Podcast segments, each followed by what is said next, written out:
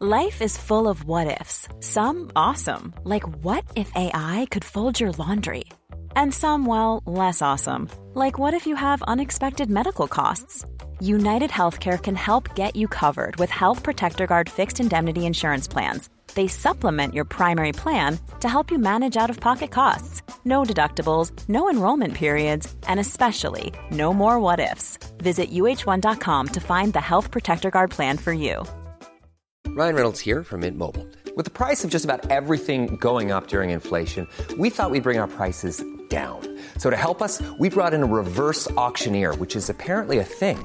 Mint Mobile unlimited premium wireless. Ready to get 30, 30, bit to get 30, bit to get 20, 20, 20, bit to get 20, 20, bit to get 15, 15, 15, 15 just 15 bucks a month. So, Give it a try at mintmobile.com slash switch.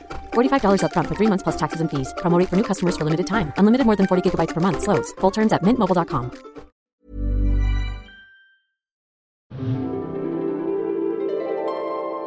Professional wrestling is fake. Not my words, the words of many detractors of the sport looking to win an argument with an ardent fan. This is, in fact, incorrect. If it was fake, then, then surely that would mean wrestlers wouldn't compete at all. Mankind being thrown off the top of hell in a cell, that, that's not fake. That very much happened. Something as basic as, I don't know, Braun Strowman throwing Seth Rollins across the ring. That, that's not fake either. There was some voluntary assistance, but it happened. There was no puppetry, there was no CGI. Definitely happened. So the word fake is a bit of an anomaly here, which makes the argumentative statement wrestling is fake a little bit moot. If you were to say wrestling is fixed, or wrestling has predetermined outcomes, then yeah, you'd be correct. I- I'm hoping that in this medium I'm I'm not bursting any bubbles today. And I hope you appreciate that I'm not being offensive to the art either. Obviously, if I discover that Hulk Hogan defeating the Iron Sheik wasn't a planned outcome and it was merely Hulkamania legitimately running wild, I promise I'll be the first to tell you. Professional wrestling is fixed. The outcomes are determined ahead of time for dramatic, artistic effect. If you've been listening to Wrestling Curiosities since the start, you will know that this hasn't always been the case. Legitimate wrestling matches, some rather indecisive and quite dull, were what sports entertainment was built on.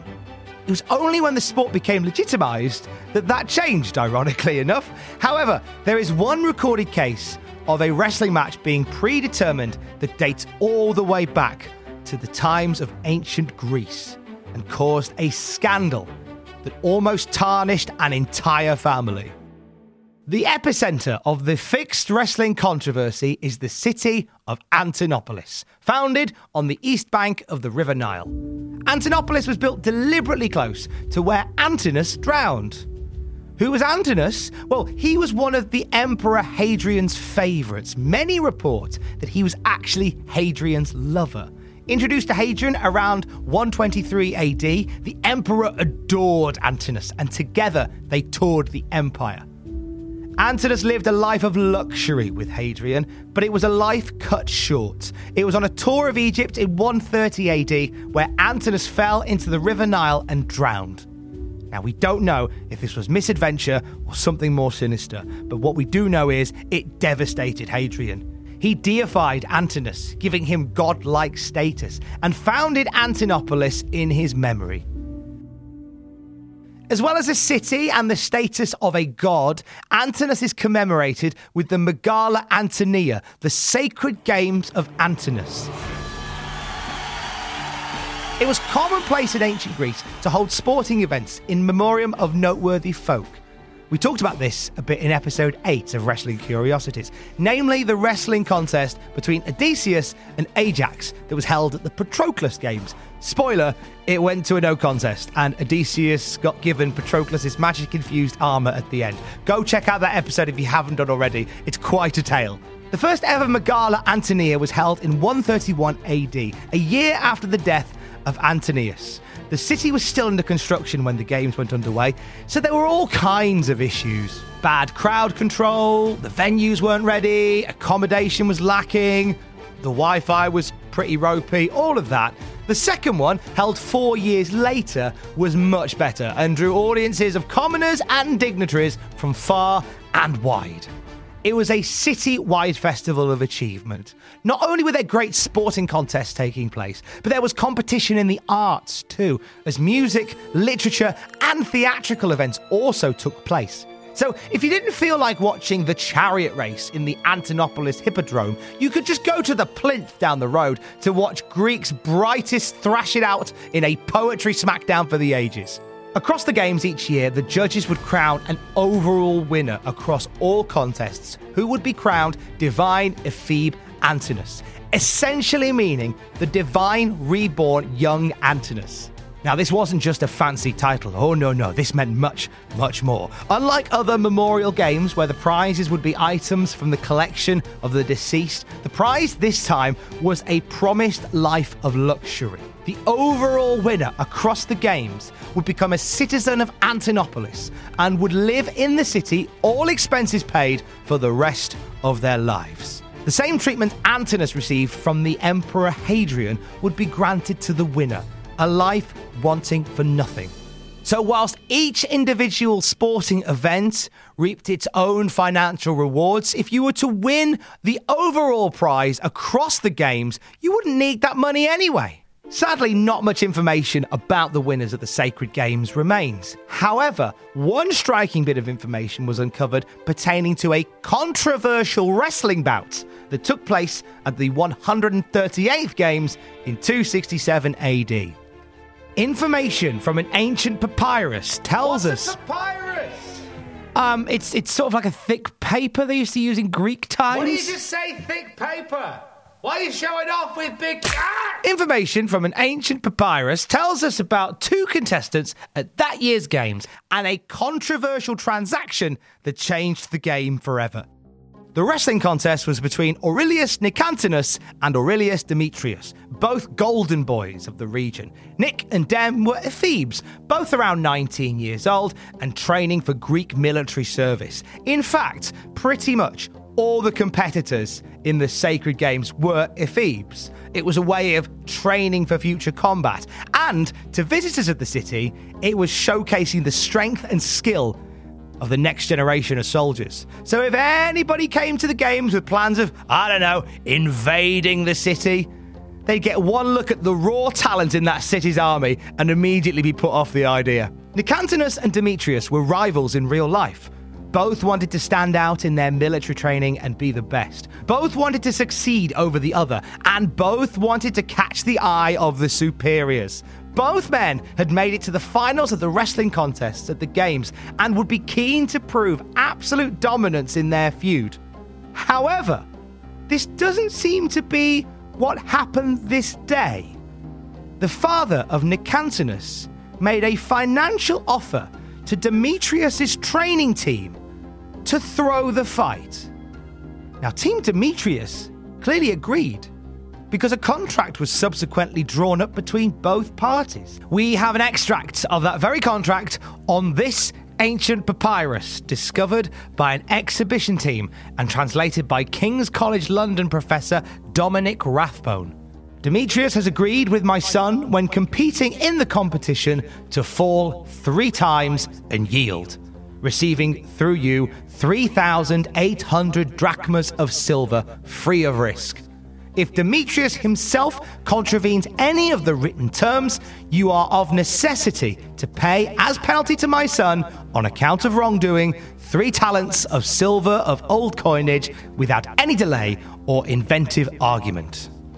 So this basically meant Demetrius was going to lie down for Nicantinus. And if he didn't, there would be financial hell to pay. Two copies of this were written up, one for each party, and were considered binding between both. So, what happened that day? When the final match got underway, the crown hanging in the balance, two young, hungry rivals stared across from one another. Did everything go according to plan? We don't actually know. Sadly, the results of that year's Sacred Games are lost in time. But there's bigger questions that remain, such as why? What sparked this match fixing controversy? Obviously, money talks. it does as much now as it did then. Touring athletes around the ancient Greek times, those who made a career out of attending memorial games like this, made good money to do so. But as with wrestling in 2019, these guys were independent contractors. If they didn't wrestle, they probably didn't get anything. In some cases, their home city would look after athletes in the autumn years of their life. There were pension schemes set up for athletes that represented cities, but there'd been a long running dispute about professional athletes collecting their pensions, and there was concern that the athletes wouldn't see any of that money for many, many years. You see, the retirement age of a professional athlete historically has always been low, and a lot of cities complained that they shouldn't be paying out wrestlers in their late 40s and early 30s pension pots that are saved for much later in life. With concerns like this in the air, a tournament like the one at the Megala Antonia was a welcome cash boost. You see, whilst the overall winner would get the aforementioned prize of a life of luxury, even if you didn't win the ultimate prize, there was big prize money for whatever tournament you competed in and won. However, if you didn't win, you got nothing. There was no consolation prize. Literally, the winner got the big cash prize. Second place and below, you got nothing. You merely became a footnote in history. And you can't buy a sandwich with a footnote. If all parties stuck to their contractual obligation, Nicantinus would win the big money, but Demetrius would be financially compensated too. And that must have very well played on the mind of Demetrius and his team. Perhaps Nicantinus who had proven himself throughout the games, had some doubts about his skill in comparison to his rival.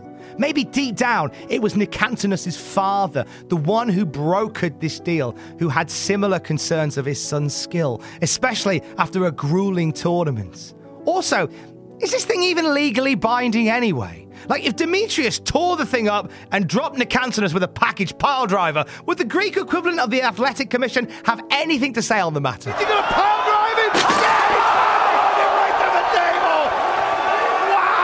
One thing we do know is that this transaction very much changed the way we think about wrestling. A sport that was built on who was the strongest was suddenly very open to interpretation, shall we say. Now, maybe the winner of a wrestling match could be whoever was chosen to win. Yeah, yeah, maybe maybe instead of wrestlers being being being in a battle to find out who the top dog truly is, somebody could maybe promote certain fights and predetermine the outcomes to manufacture intrigue, maybe build tension, maybe suspension. Maybe these outcomes in these wrestling matches could be predetermined for dramatic or artistic effect. Turn wrestling into some sort of sports entertainment. Maybe it could. Can't see it happening though, but it could. Hi, I'm Daniel, founder of Pretty Litter. Did you know cats tend to hide symptoms of sickness and pain? I learned this the hard way after losing my cat, Gingy. So I created Pretty Litter, a health monitoring litter that helps detect early signs of illness by changing colors, saving you money and potentially your cat's life. Pretty Litter is veterinarian developed, and it's the easiest way to keep tabs on your fur baby's health right at home. Go to prettylitter.com and use code ACAST for 20% off your first order and a free cat toy. Terms and conditions apply. See site for details. Mom deserves the best, and there's no better place to shop for Mother's Day than Whole Foods Market. They're your destination for unbeatable savings, from premium gifts to show-stopping flowers and irresistible desserts. Start by saving 33% with Prime on all body care and candles. Then get a 15-stem bunch of tulips for just $9.99 each with Prime. Round out Mom's menu with festive rosé, irresistible berry chantilly cake, and more special treats. Come celebrate Mother's Day at Whole Foods Market. For all the wrestling headlines in just 10 minutes, search Cultaholic Wrestling News on Apple, Spotify, or wherever you get your podcasts from.